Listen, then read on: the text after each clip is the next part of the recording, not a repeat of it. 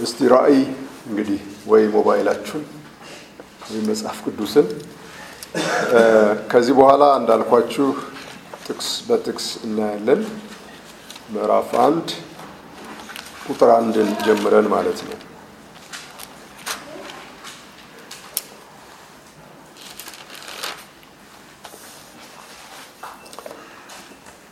ባለፈው መግቢያዬ ላይ ያነበብኩት ጥቅስ ዛሬም አነበዋለሁ። የትርጉማችን መለኪያ ምንድን ነው? እንዴት ነው የምንተረጉመው መጽሐፉን የሚለው በዚሁ በምዕራፍ አንድ ቁጥር ሀያ ላይ ስላለ አንድንና ቁጥር ሀያን ላንብ። ቶሎ ይሆን ዘንድ የሚገባውን ነገር ለባሪያዎቹ ያሳይ ዘንድ እግዚአብሔር ለኢየሱስ ክርስቶስ የሰጠው በእርሱም የተገለጠው ይህ ነው። ኢየሱስም በመልአኩ ልኮ ለባሪያው ለዮሐንስ አመለከተ ይላል። እዚህ ውስጥ በጣም ብዙ ነገር ማየት እንችላለን። ቶሎ ይሆን ዘንድ የሚገባውን ነገር ለባሪያዎቹ ያሳይ ዘንድ እግዚአብሔር ለኢየሱስ ክርስቶስ የሰጠው በእርሱም የተገለጠው ይህ ነው። ኢየሱስም በመልአኩ ልኮ ለባሪያው ለዮሐንስ አመለከተ። ይህ መጽሐፍ በቶሎ ጀምሮ በቶሎ የሚጨርስበት ምክንያት ምስጢር ነው።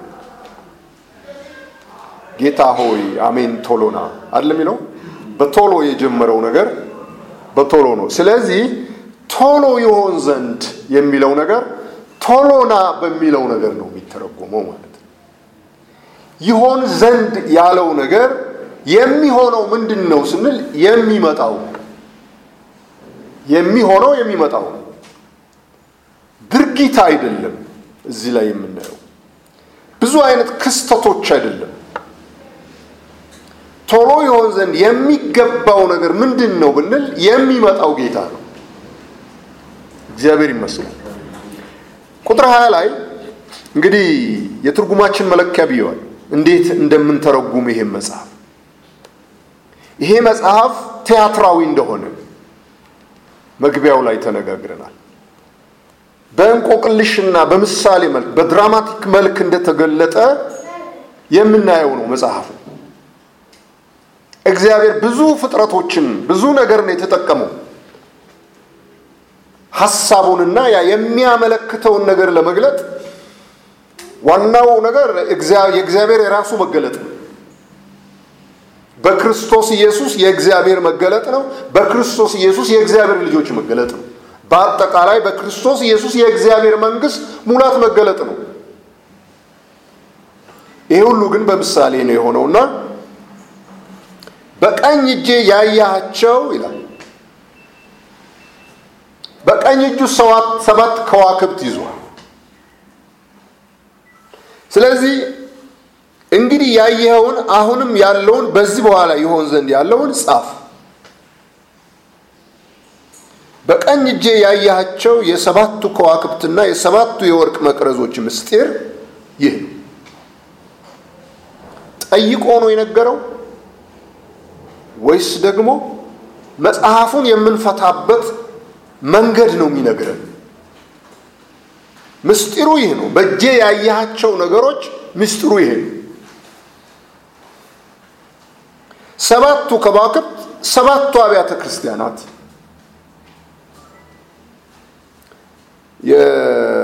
የሰባቱ አብያተ ክርስቲያናት መላእክት ናቸው። ሰባቱ መቅረዞች ሰባት አብያተ ክርስቲያናት ናቸው። አሁን በዚህ ውጭ ስለ ከዋክብቶቹ ስለ መቅረዞቹ ምንም ልንል አንችል ማለት ተፈቷል። መጽሐፉ በሙሉ በዚህ መንገድ ነው የምንፈታው። መጽሐፉ ምስጢር ነው። የተከፈተ መጽሐፍ ነው። የተዘጋጀ ነው። ታትሞ ነበር፣ ተዘግቶ ነበር በሰው ሕይወት ላይ አንድ ነገር።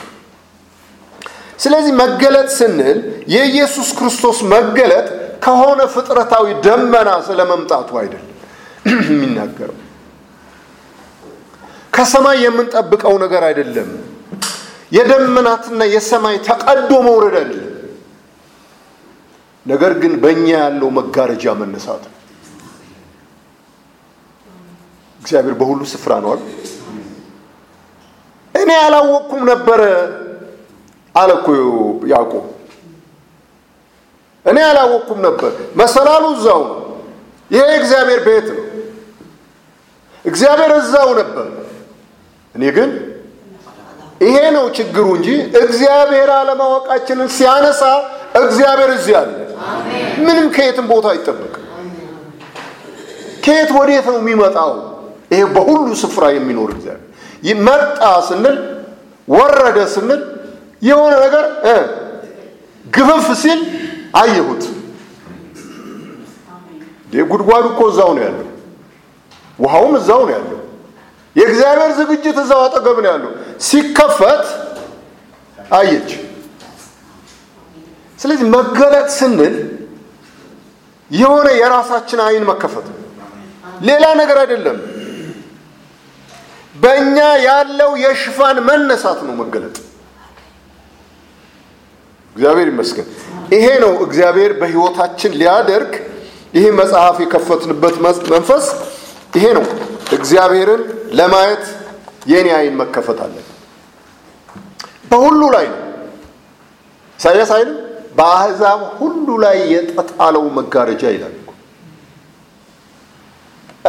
ምንም ማድረግ አይቻልም።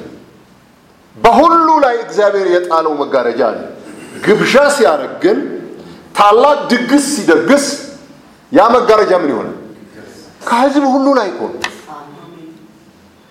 ለዚህ ነው የዛን ጊዜ እያንዳንዱ ያውቀኛል የሚለው። ምን ስለተነሳለት ነው? መጋረጃው ስለተነሳለት ነው። ስለዚህ የእናታችን ማህፀን ይላታል ጳውሎስ። ከእናቴ ማህፀን አለ የሚለው ያ ማህፀን ነው ይዞት ያቆየው ጳውሎስን። ለእግዚአብሔር እኮ ይቀናል። ያ ማህፀን ውስጥ ያለ ሰው ለእግዚአብሔር ይቀናል። ሕግ እስከ ጥግ ያውቃል። መንፈሳዊ ነው። በእግዚአብሔር ላይ የሚነሱትን ሁሉ ይቆጣል፣ ያጠፋል። ወኔያም ነው። የዘመኑ ጀግና ነው። በማህፀን ውስጥ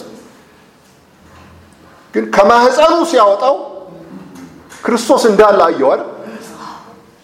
ያ ቀን እርሱ ከዛ ማህፀን የወጣበት ቀን ነበር።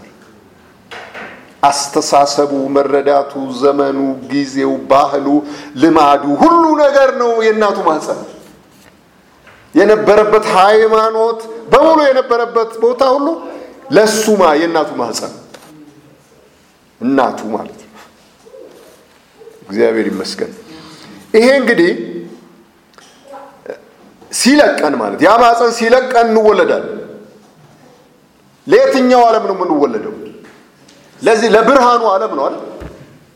በእውነትም እኮ የእናታችን ማህፀን እኮ ጨለማ ነው። እንበላለን፣ በእርግጥ ህይወት አለ። እንደዛም ሆነን ወላጆች ቢያልፉ ወራሽነን አይደለም አይደል? የሆነ እኮ አለ፣ ማንነታችን አለ። ዛሬ ህግ በዛ ጽንስ ላይ ቢፈርድም ያው ይቻላል አለ በህግ ቢፈርድበትም እግዚአብሔር ግን ያውቀዋል።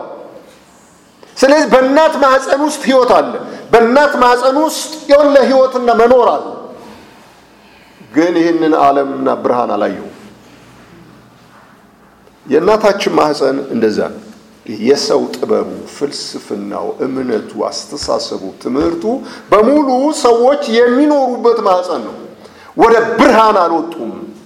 ያ የተባለው መገለጥ አልመጣም። ስለዚህ በእናቴ ማህፀን ሳለሁ አለምን በእኔ ሁኔታ ልጁን ሊገልጥ ይሄ ሊገልጥ የሚለው ቃል እና መገለጥ የሚለው ቃል ቅድም ወንድማችን አለማየሁ ያለው አንድ አይነት ቃል መገለጥ ነው። ጳውሎስ የሚለው እዛ ጋ ያለው ቃልና እዚህ ጋ ያለው የኢየሱስ ክርስቶስ መገለጥ አንድ አይነት ቃል ነው የተጠቀመው። በእኔ ሁኔታ ልጁን ሊገልጥ ከማህፀን የወጣው ማን ሊገለጥ ነው? ኢየሱስ ክርስቶስ ሊገለጥ። ስለዚህ ከማህፀን መውጣት የመጋረጃው መነሳት፣ የሽፋኑ መነሳት ከየት ብንል ከልባችን ነው ስለዚህ ሰዎች አሁን በግድ ሊያውቁ አይችሉም ይሄንን ነገር።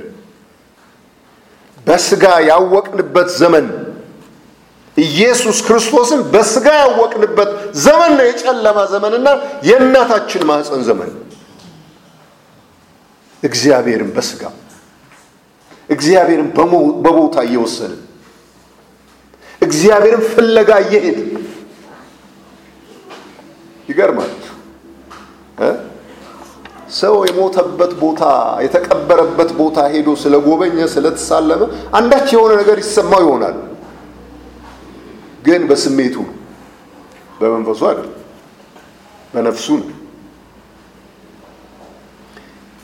ያ ዘመናችን ነው የጨለማ ወራቶች፣ የጨለማ ዘመን፣ የማህፀን ዘመን እግዚአብሔርን በስጋ ያወቅንበት፣ እግዚአብሔርን በቦታ በጊዜ የወሰንበት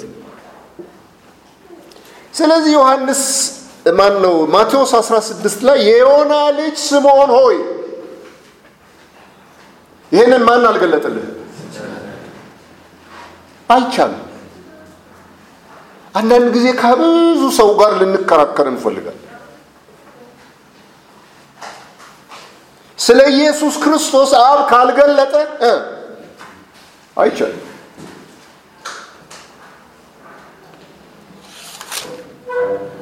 ይሄን ከዚህ በፊት በደንብ አውርተንበታል። የሰው ልጅ ነው የሚያወራው። ጠያቂው ማን ነው? የሰው ልጅ አይደል? የሰውን ልጅ ማን ይሉታል አለ። የሰው ልጅ ራሱ የሰው ልጅ ነዋ ቢሉትስ በስጋ የሰው ልጅ ነው። ሲያዩት የሰው ልጅ ነው። መገለጥ ሲመጣ ግን ይሄ ስጋና ደም አልገለጠልህም። ስለዚህ ሽፋኑ ሲነሳ እርሱም ብቻ አይደለም የምናየው፣ ራሴን በእርሱ አያለው። ራሴ ለራሴ ይገለጣል። ያ የዘላለም እኔ ለእኔ ይገለጣል። የእግዚአብሔር አሰራርና አደራረግ ይሄ ነው። ስለዚህ የኢየሱስ ክርስቶስ መገለጥ ምስጢር ነው ማለት ነው። ከእግዚአብሔር በስተቀር ማንም ሊያወራው ማንም ሊገልጠው አይችልም። ስለዚህ አሁን እንዳለ ተገለጠልኝ ሲል አሁን እንዳለ የፊታችን ቅዳሜ ምንድን ነው? ገና ነው። ገና ማለትህ ጥሩ ነው። ልደት ብትለኝ ኖሮ ገና ነው። ባህላዊ በዓል ያ ጨዋታ የምንጫወትበት አይመችም እንጂ ብትጫወቱ ጥሩ ነው እና የምንበላበት እንግዲህ ያ ዘመን ነው በስጋ ያወቅነው ክርስቶስ ሲወለድ ሲያድግ። ስለዚህ አሁን በሚቀጥለው ሳምንት ሲወለድ እናያለናል። ሲያድግ አይደል ሲወለድ ነው የምናየው። ይሄን ነገር አሁን በመጣው መገለጥ የኢየሱስ ክርስቶስ መገለጥ ስንል አሁን እንዳለ ነው ማውራት የምንችለው። አሁን እንዳለ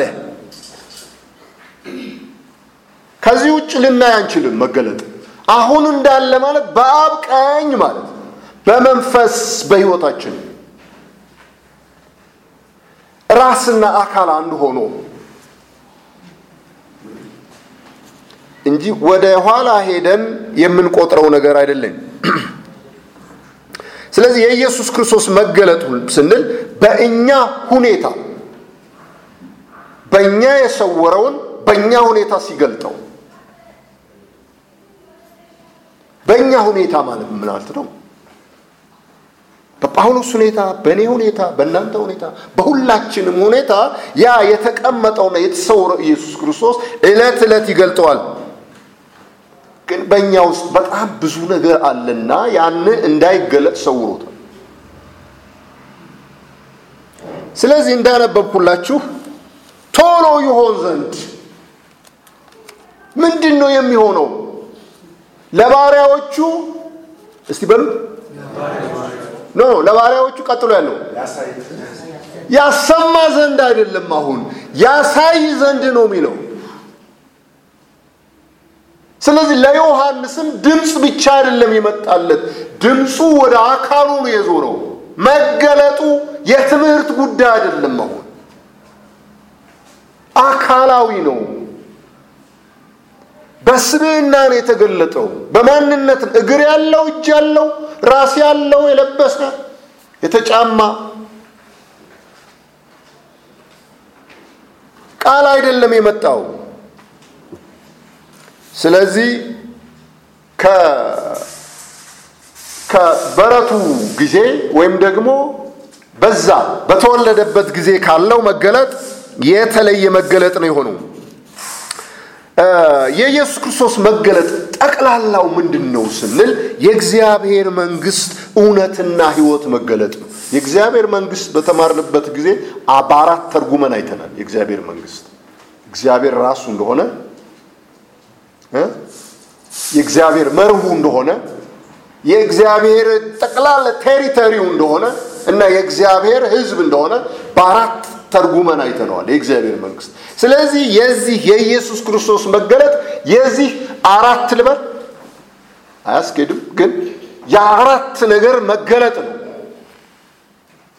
የእግዚአብሔር የራሱ መገለጥ፣ የካህናትና የነገስታት መገለጥ፣ የግዛቱ አድማስ መገለጥ እና የመርሁ የሚመራበት እግዚአብሔር የሚተዳደርበት የእግዚአብሔር ዓለም ስርዓት ነው። የዛ ሁሉ መገለጥ ነው። መገለጥ ስንል ይሄንን ለማየት እንግዲህ በውስጤ የበዙ ነገሮች የተሸፈኑ ነገሮች ይህንን መገለጥ የሸፈኑ ነገሮች ማለቅ አለባቸው። እነዚህንም የሚጨርስ ነገር አብሮ ከክርስቶስ ጋር የተገለጡ አሉ። ያው ጊዜ ሲፈቅድ የምናያቸው ጦርነቱ፣ መከራው፣ ረሃቡ፣ ስቃዩ እነዚህ ነገሮች ሁሉ የእኔ ማለቅ ናቸው። ሌላ ጉዳይ የእኔ ማለቅ ናቸው። ሳምንት ምንድን ነው ያለው? የኢየሱስ ክርስቶስ መገለጥ በትልቁ የእኔ ማለቅ የእኔ ማነስ ነው። በቃ እርሱ ተገለጠ ስል እኔ ምን ሆኑ? በቃ የለሁም። የተፈጠረው ያ አዲሱ ሰው ግን እየበዛ እየጨመረ ይሄዳል። እግዚአብሔር ይመስገን። በዚህ ውስጥ በዚህ በጠቅላላው የእግዚአብሔር መገለጥ በእግዚአብሔር መንግስት ውስጥ እግዚአብሔርና የእግዚአብሔር ልጆች ተገልጠዋል። መገለጡ የኢየሱስ ክርስቶስ መገለጥ ነው። ኢየሱስ ክርስቶስ ሲገለጥ አብ ተገልጧል። ኢየሱስ ክርስቶስ ሲገለጥ ልጆች ተገልጠዋል። እግዚአብሔርን እናመሰግናለን። ዋናው መልእክት እንግዲህ በእርሱ የእግዚአብሔር ልጆች መገለጥ ነው ማለት ነው።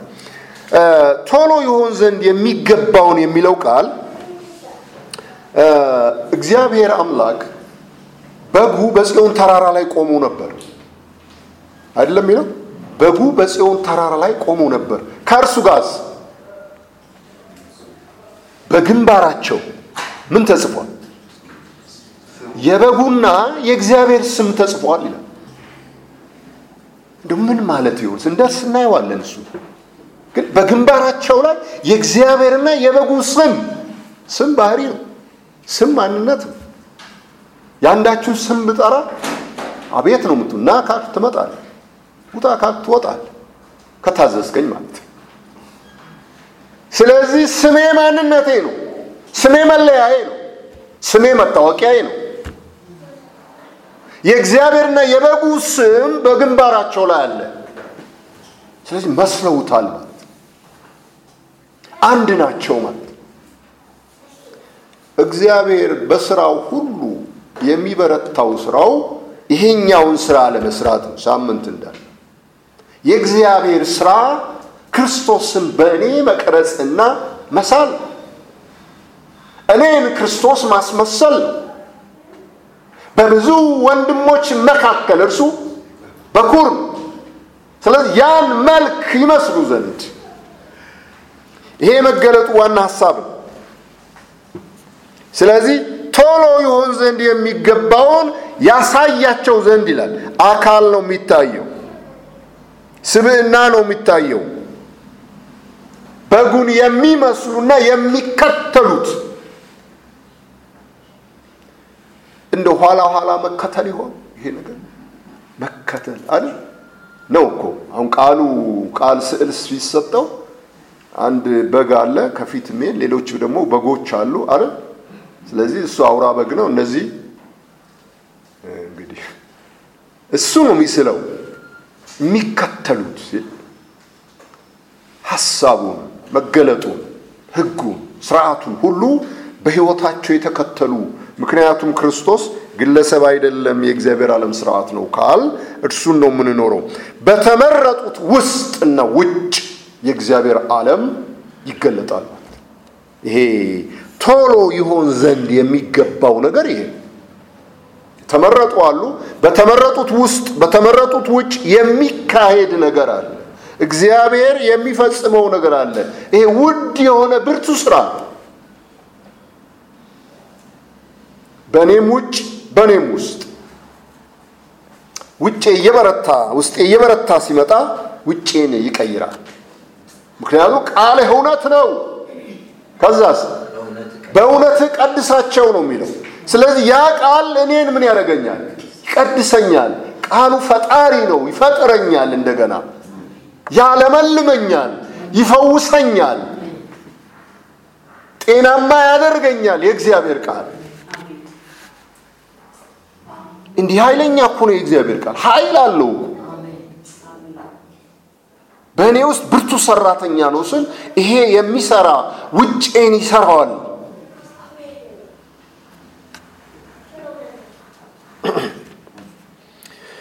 ስለዚህ ሊሆን ያለው የሚደረገው ነገር በውስጤ ብስለትን ያመጣል፣ እድገትንና መገለጥን በልጆች ላይ ያመጣል።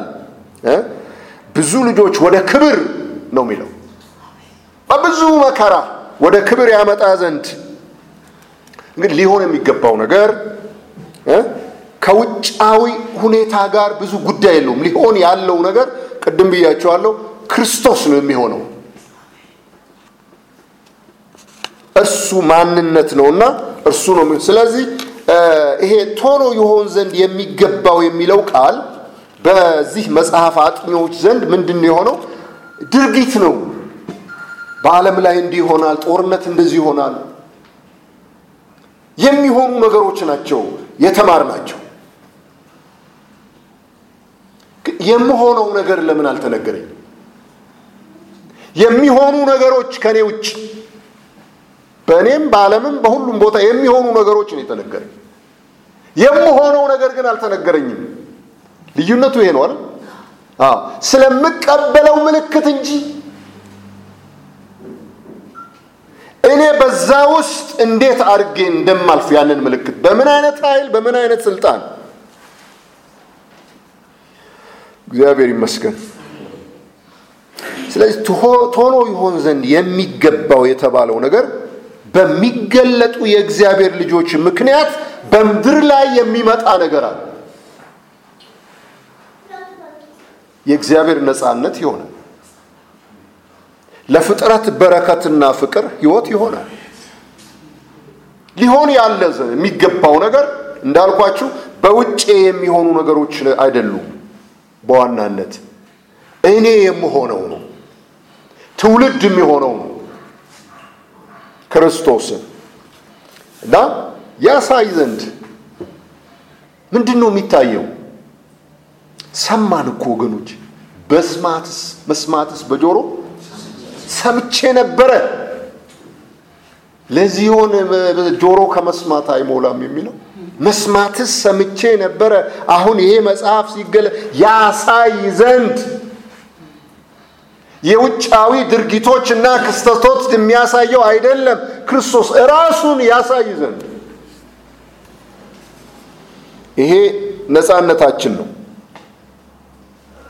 ዮሐንስ ሰማ ድምፅ፣ ከዛ ወዴት ዞረ?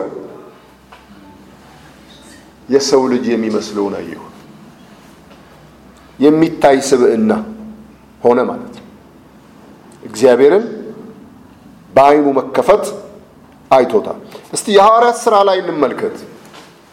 የሐዋርያት ሥራ ምዕራፍ አንድ ላይ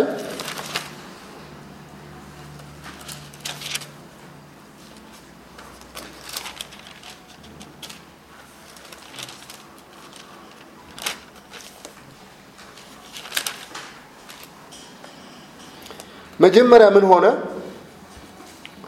ደግሞ አርባ ቀን እየታያቸው ስለ እግዚአብሔር መንግሥት ነገር እየነገራቸው በብዙ ማስረጃ ከሕማማቱ በኋላ ሕያው ሆኖ ለእነርሱ ራሱን አሳያቸው ነው የሚለው።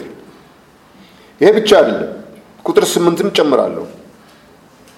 ነገር ግን መንፈስ ቅዱስ በእናንተ ላይ በወረደ ጊዜ ኃይልን ትቀበላላችሁ፣ በኢየሩሳሌምም በይሁዳም ሁሉ በሰማርያም እስከ ምድር ዳርም ድረስ ምስክሮቼ ትሆናላችሁ።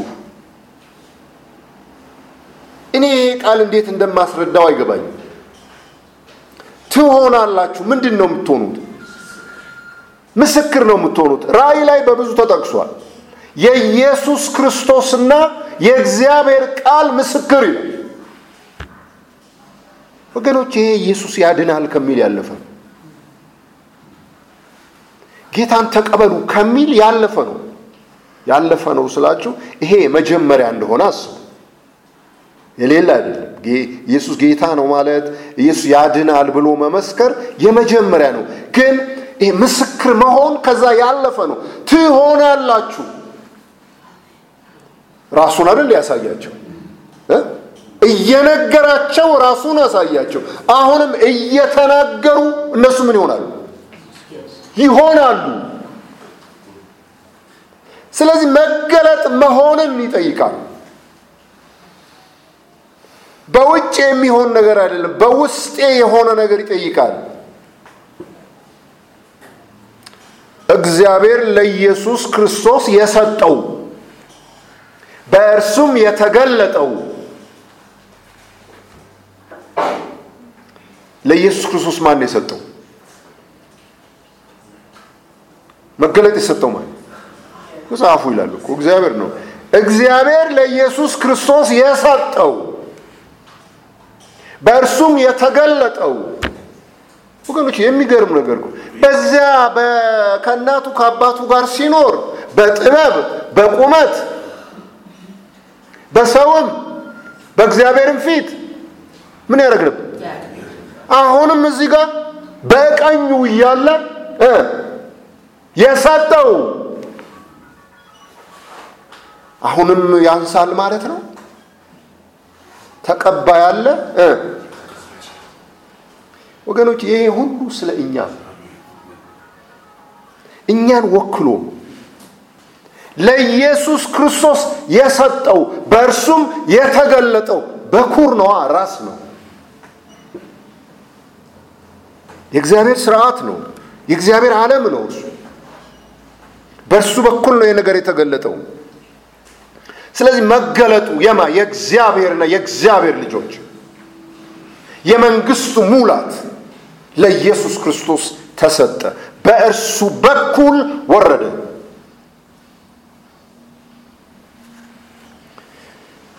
እንግዲህ ለክርስቶስ በክርስቶስ ከክርስቶስ የተሰጠ ነው ማለት በእግዚአብሔር በኩል ይሄ የእግዚአብሔርና የራሱ መገለጥ ለቅዱሳን ቶሎ ይሆን ዘንድ ለክርስቶስ ሰጠ። ከዛ በኋላ ለባሪያው አመለከተ። ለፍጥረትስ እንዴት ነው የሚደርሰው? እግዚአብሔር ለኢየሱስ ክርስቶስ ሰጠ። ኢየሱስ ክርስቶስ ምሳሌያችን የማይታይም አምላክ ምሳሌ ነው። የእኛም ደግሞ ምሳሌ ነው። እሱ ተቀበለ፣ ለእኛ ሰጠ። ለፍጥረት አሁን ማን ነው የሚያደርሰው? እንዴት ነው የምናደርሰው? ይሄ አሁን ይሄ የሚሰማ ህዝብ እንዴት ነው የሚያደርሰው? መንገዱ ምንድን ነው? በመንፈስ ከምናደርገው ከምንናገረው ሌላ እንዴት ነው በሌላ መልክ ደግሞ የምናደርሰው? በቃ የኢየሱስ ክርስቶስ መገለጥ በእግዚአብሔር ልጆች መገለጥ ነው የሚሆነው። በኩሩ ራሱ መልእክተኛም መልእክትም ሆኖ ነው የመጣው። የሚገለጠውም እሱ ነው። የኢየሱስ ክርስቶስ መገለጥ እርሱ ሲገለጥ አብ ይገለጣል። እርሱ ሲገለጥ የእግዚአብሔር መንግስት ይገለጣል። እርሱ ሲገለጥ የእግዚአብሔር ልጆች ይገለጣሉ። ስለዚህ መልእክተኛም ነው መልእክትም ነው። ይሄ ትልቅ የእግዚአብሔር ስጦታ ነው። ይሄ ደግሞ የምንሆነው ነው ወገኖች፣ የምንደረገው ነው። እርሱ መልእክተኛ ነው፣ መልእክት ነው። ከምንጩ ያወጣል፣ ከማንነቱ ያወጣል። ስለዚህ እግዚአብሔር በእኛ ቢሞላ፣ እግዚአብሔር በእኛ ቢበዛ የምናወጣው ማንን ነው? መልእክት እናወጣለን። እንደገና መልእክተኛም ሆነን እንላካለን። ስለዚህ እግዚአብሔር ወይም አባት ራሱንና አብን ለሰው ሁሉ ይገልጥ ዘንድ ያስነሳውና የቀባው ይሄ ኢየሱስ ክርስቶስ በእኛ ደግሞ መሳል አለበት። መገለጡ ከየት ይጀምራል ብትሉ ከቤተልሔም በረት ጀምሮ ነው የእግዚአብሔር ልጅ የኢየሱስ ክርስቶስ መገለጥ የሚጀምረው። ከዛ ነው የሚጀምረው። ከማህፀን ጀምሮ መገለጥ እናያለን። ይህ ሁሉ በእኛ ህይወት ውስጥ የሚፈጸመው ወደ ሌላ ገባሁ አይደለም። የኢየሱስ ክርስቶስ መገለጥ ከማህፀን ጀምሮ ያለው መገለጥ በእኛ የሚገለጥ መገለጥ ነው። ግን በዚያ ልክ አይደለም። በዚያ ልክ በፍጹም አይደለም። ግን ምሳሌው እስከ እኛ ፍጹም ሙላት ድረስ ይደርሳል። ይሄ እንግዲህ ከእግዚአብሔር ተቀበለ የምንለው ነገር እግዚአብሔር በእሱ ላይ ያለውን ዓላማ በእያንዳንዳችን ላይ ያለውን ዓላማ በክርስቶስ ተዘርግፏል። ዓይናችን የተከፈተ ከሆነ ስለዚህ ስለ እኛ ምሳሌ ነው፣ ስለ እኛ ደግሞ መልእክት ነው፣ መልእክተኛ ነው። እግዚአብሔር ይመስገን። ሁለተኛ ቆሮንቶስ ላይ ተመሳሳይ ነገር እናያለን። ክርስቶስ መልእክተኛ ነው ብያቸዋለሁ። ክርስቶስ መልእክት የሚነበብ የሚሰማ የሚታይ እንግዲህ ይሄ ሁሉ ነገር ከአካል ለይተን እናወጣዋለን። አካል አይደለም፣ ወይም ደግሞ የሆነ ግለሰብ አይደለም፣ አንድ ቦታ ያለ አይደለም። በሁላችን ያለ ነው። የሚታይ ነው፣ የሚሰማ ነው፣ የሚዳሰስ ነው፣ የምንኖረው ሰዎች ሁሉ የሚያውቁትና የሚያነቡት በልባችን የተጻፈ መልእክታችን እናንተ ናችሁ። ይገርማል። ሰዎች ሁሉ የሚያውቁትና የሚያነቡት በልባችን የተጻፈ መልእክታችን እናንተ ናችሁ። ይሄ ከክርስቶስ አልፎ እንደ ብልት እንደ አካል የሚነብ እናንተም በሕያው እግዚአብሔር መንፈስ እንጂ በቀለም አይደለም፣ በስጋ በሆነ ልብ ጽላት እንጂ በድንጋይ ጽላት ያልተጻፈ በእኛ የተገለገለ የክርስቶስ መልእክት እንደሆናችሁ። አሜን። መልእክተኛ አይደል፣ መልእክት ኢየሱስ ክርስቶስ በእኔ ደግሞ መልእክት መልእክተኛ ብቻ አይደለም፣ ፓስተር ብቻ አይደለም። ይመገቡን ዘንድ እግዚአብሔር ይፈልጋል። መልእክት አድራሽ ብቻ አይደለንም ማለት ነው። እግዚአብሔር ይመስገን። ለቅዱሳን ለባሪያዎቹ ያሳይ ዘንድ የሚለውን አሁን እስካሁን ድረስ የማወራበት ነው። ያሳይ ዘንድ የሚታይ ህይወት ሰሞኑ በከተማችን በጣም ብዙ ኤግዚቢሽኖች አሉ አይደለ? በዛ ኤግዚቢሽን የሚሸጥ ነገር ሊኖር ይችላል፣ ወይ ደግሞ ዝም ብሎ display የሚደረግ ነገር አለ።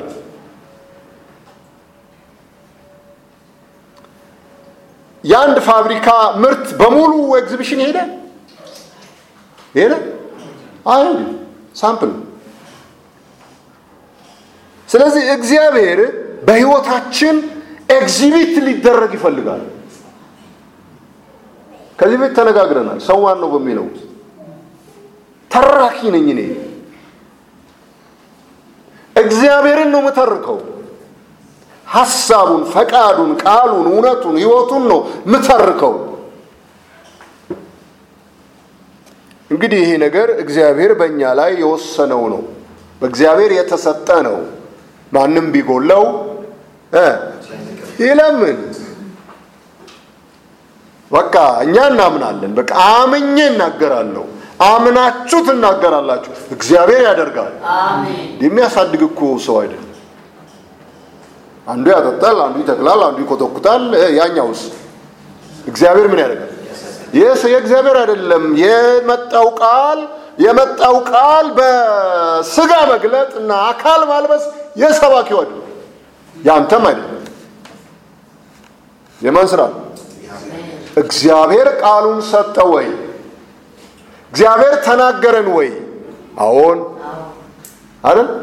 ስለዚህ ቃሉ አይዋሽም። ከቃሉም በስተኋላ ነው ይልባል አይደል?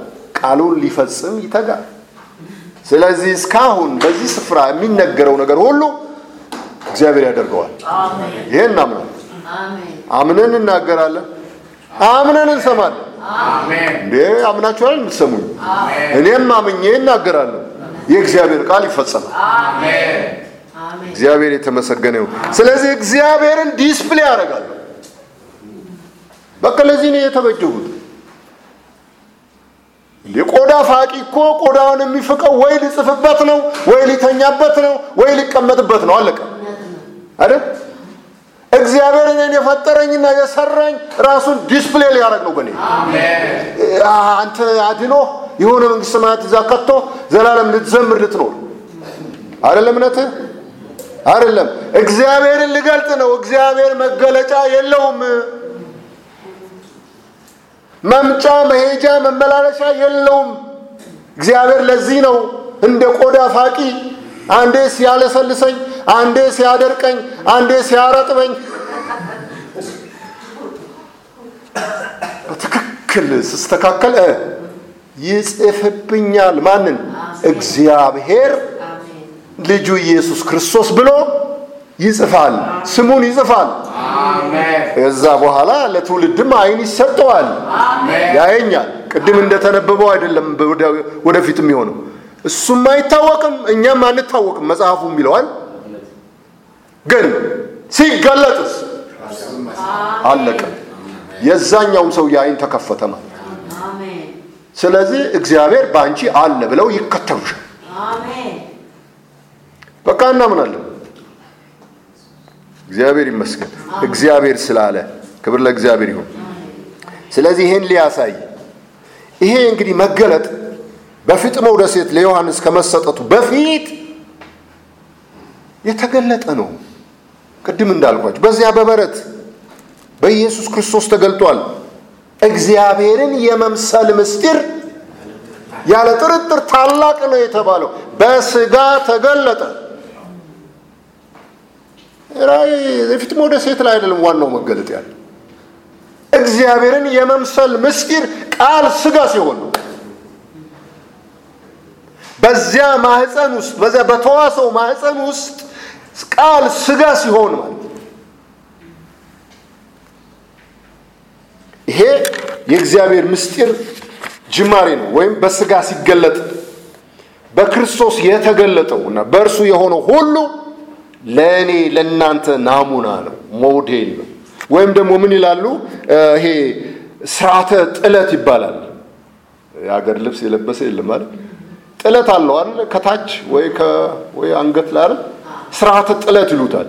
አንድ ጊዜ የተሰራ ዲዛይን ነው። ያንን እያየ ነው የሚሰራው አይደል? ሞዴል ማለት ነው። የተዘጋጀ ነገር ነው። ማንም ሰው ያንን እያየ ቀዶ ወይም ሰፍቶ ይሰራዋል። ስለዚህ ኢየሱስ ክርስቶስ የእኔ ስርዓተ ጥለት ነው፣ ሞዴል ነው።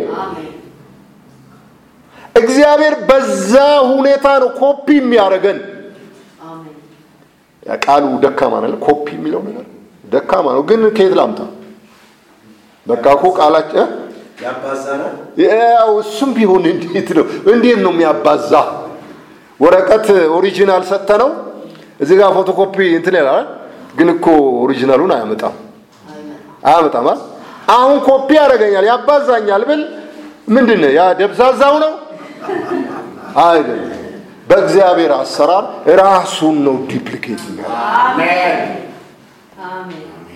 ስለዚህ አንድ ነበረ፣ ወደቀ፣ በዛ። ይሄ እኔ የማስተምረው አይደለም። እኔ እበዛለሁ አለ። አይ አንድ ብቻ ነህ፣ እኛማ ምን አቅም አለን ከአንተ ጋር እንስተካከል አይባልም። ድሮስ በአንተ አቅም ነው እንዴ እሱ ጋር የምትደርሰው? እሱ ስላረገህ ብቻ ነው። ስለዚህ ብዙ ወንድሞች ወደ ክብር ሲያመጣ አይደል በመከራ ብዙ ወንድሞችን ወደ ክብር ሲያመጣ፣ ስለዚህ ክርስቶስ የእግዚአብሔር ንድፍ ነው እግዚአብሔር ራሱ በዚያ ንድፍ መሰረት ነው የሚያባዛው። ክብር ለእግዚአብሔር ይሁን። መገለጡ ያስተማረኝ ነገር ይሄ ነው። ወደ ክብሩና ወደ ፍጽምናው ለማስገባት ማለት ነው። ከድንግል መወለዱ እኮ ምስጢር ነው ወገኖች። ሃሌሉያ። በዛ አይቻለው። በዛች ሴት ያየሁት ነገር አለ። በልቤ ድንግል ውስጥ ክርስቶስ ይወለዳል። መጀመሪያው ይሄ ነው። እሷን የማየው እንዴት ያ ቃል በዛ ማህፀን እንደተወለደ በአካል በእኔ ልብ ደግሞ ማን ይወለዳል? ስጋ ለብሶ ግን አይደለም፣ በመንፈስ ሙሉ በሙሉ ራሱን ይወልዳል። የማይጠፋ ዘር መንፈስ ቅዱስ ይጸልልሻል አለ። የማይጠፋ ዘር በልባችን ምን ሆነ? ክብር ለእግዚአብሔር ይሁን። በእርግጥ በማርያም ማዕፀን ቃል ስጋ ነው የሆነው ወገኖች። በማርያም ማዕፀን ውስጥ ቃል ስጋ ነው የሆነው። በእኛ ውስጥ ግን ራሱ ተወለደ። እዚህ አሁን መድረክ ላይ ሆኜ ከማርያም እበልጣለሁ እንበልጣለን የሚለው ነገር አያስፈልገኝም ማለት ግን ቃል ስጋ ሆነ ጸጋና እውነት ተሞልቶ ደግሞ በእኛ አደረ። ስለዚህ በእኔ የተወለደው ራሱ ይሄ የማይጠፋ ዘር ነው። ሲያድግ ስጋ ይዞ አይወጣም ከእኔ እኔን ምን ያደርገኛል? ስለዚህ ከማርያም ከተወለደው እዚህ ጋር ከተወለደው እጅግ የበለጠ የእግዚአብሔር አሰራር አለ። ድንቅ ነው ይሄ በእኛ የተዋረደውን ስጋችንን ምን ያደርጋል? ስጋ ይዞ ከኔ አይወጣም። እ የተዋረደውን ስጋችንን ይለውጠዋል። ይሄኛው መወለድ ፈጽሞ ልዩ ነው። ፈጽሞ የላቀ ነው። ስለዚህ ምክር ካላችሁ ምክር አላችሁ በእህታችን በማርያም ላይ የሚጣሉ በእመቤታችን ከማርያም ላይ የሚጣሉ ሰዎች መልእክት አለን፣ መልእክት አላችሁ። አሌሉያ። በማርያም ማህፀን ውስጥ ኢየሱስ ክርስቶስ ስጋ ነው። ስጋ ሆኖ ነው የተወለደው። ያውም የኃጢአተኛ ስጋ ምሳሌ ይዞ ነው የተወለደው። ዛሬ በእኛ ኢየሱስ ክርስቶስ በልባችን በመንፈሳችን ነው የሚወለደው። በመንፈሴ ነው የሚወለደው። እ እግዚአብሔር በእኛ የተለየና የበለጠ ነገር አድርጓል። እግዚአብሔር ይመስገን። አደራረዱ ድንቅ ነው። ድንግል በመውለዷ አንድ ነገር አለው ብያቸዋል። የማይጠፋ ዘር በእያንዳንዱ ሰው ውስጥ ይወለዳል። ስለዚህ ያ የማይበት ነገር ነው። የመጀመሪያ በእህታችን ላይ የሆነው ነገር የማይበት ነገር ነው። አንድ የማየው ነገር አለ። በእኔና በትውልድ ሁሉ ኢየሱስ ክርስቶስ ይወለዳል አይልም ወይ መጽሐፍ? ዳግመኛ ክርስቶስ በእናንተ እስኪወለድ እስኪሳል ድረስ ምን ያርጎኛል?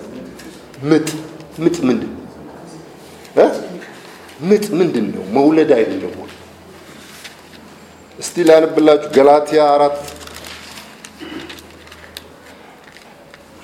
በወንጌል ስለሚወለደው ትውልድና ሕዝብ ነው ይሄ ሰው የሚያምጠው።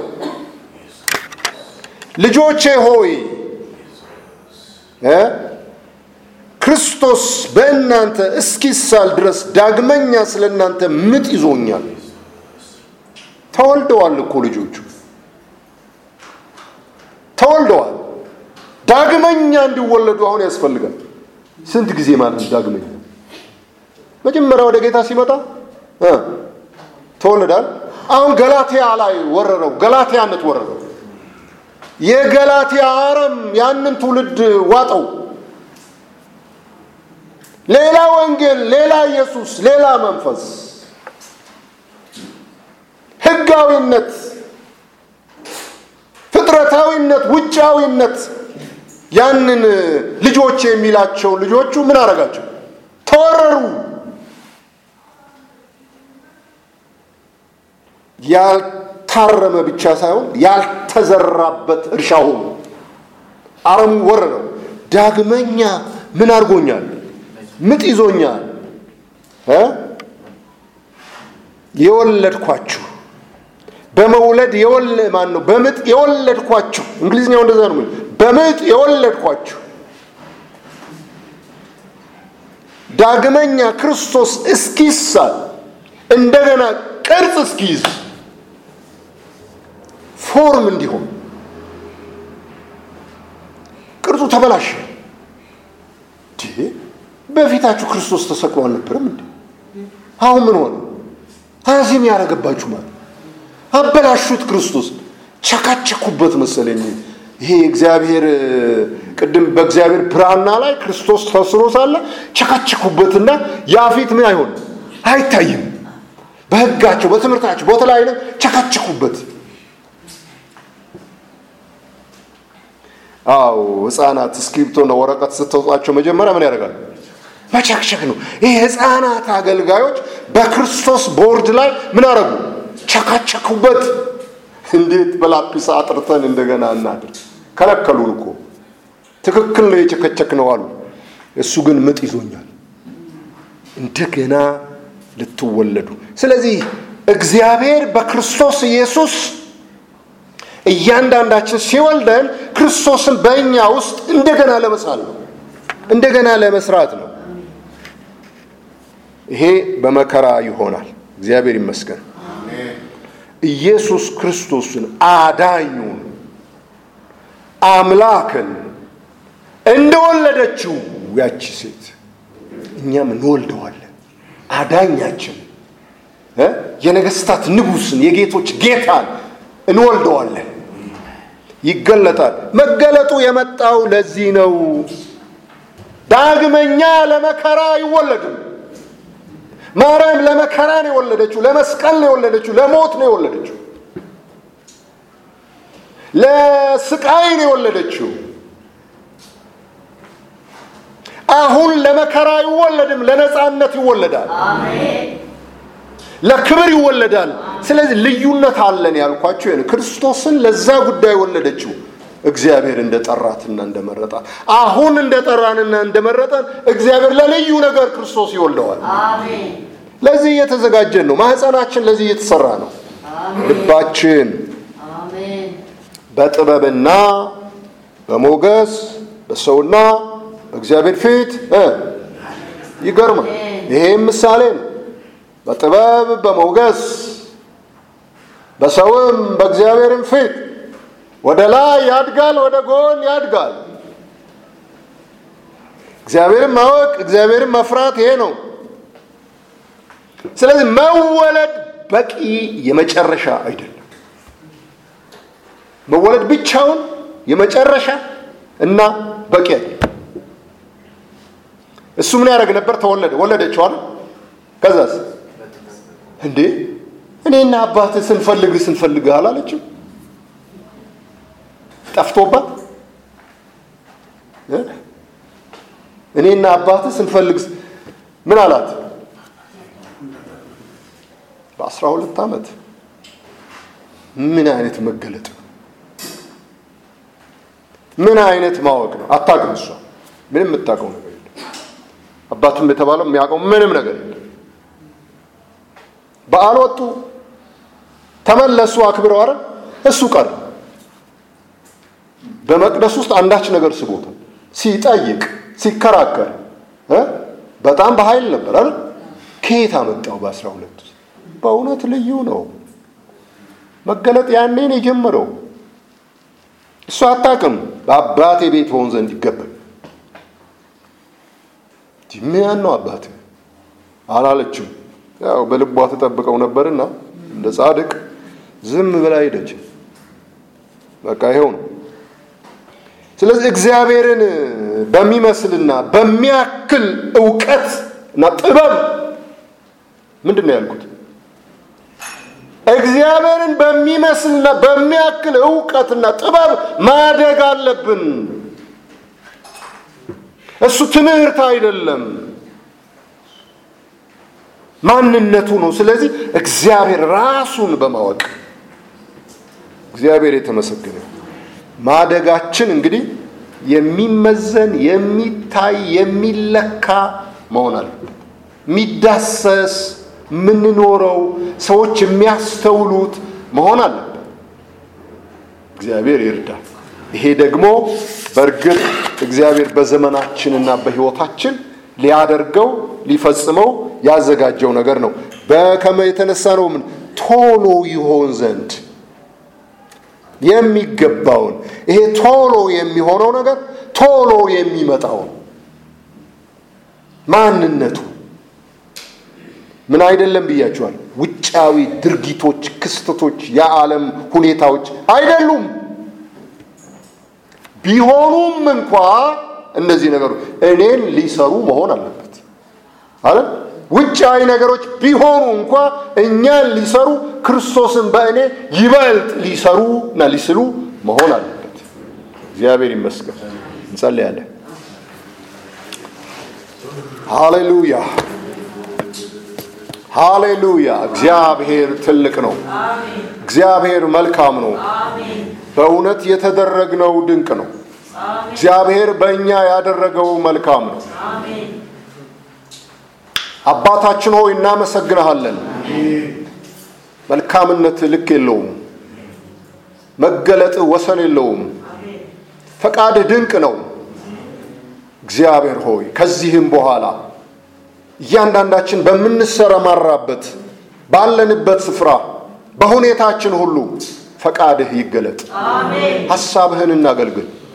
እግዚአብሔር ሆይ በእርሱ ደስ የሚለኝ የምወደው ልጄ ይህ ነው እንደተባለ በተሰማራንበት ሁሉ የአንተ ደስታ በሕይወታችን ይፈጸም ዘንድ በኢየሱስ ስም እንጸልያለን። እየሰራህን ስለሆነ እናመሰግንሃለን። ራስህን ለመግለጥ ማንነትህን ለማውረድ በሕይወታችን ትልቅ ሥራ አለህና እናመሰግንሃለን። የሚመቹም የማይመቹም ደስ የሚሉም ደስ የማይሉም ብዙ ስራዎች በሕይወታችን እያሰራህ ነውና እንደ ፈቃድህ ይሁን። መውጫውን ጸጋህን ስለምትሰጠን እናመሰግንሃለን። ቃልህ እውነት ነው፣ እናከብረሃለን። ቃልህ ይፈጸማል። አምነን እንናገራለን። አምነን ሰምተናል። እግዚአብሔር ሆይ ቃልህ ፍጻሜ ያገኛል። እናከብረሃለን። በኢየሱስ ክርስቶስ ስም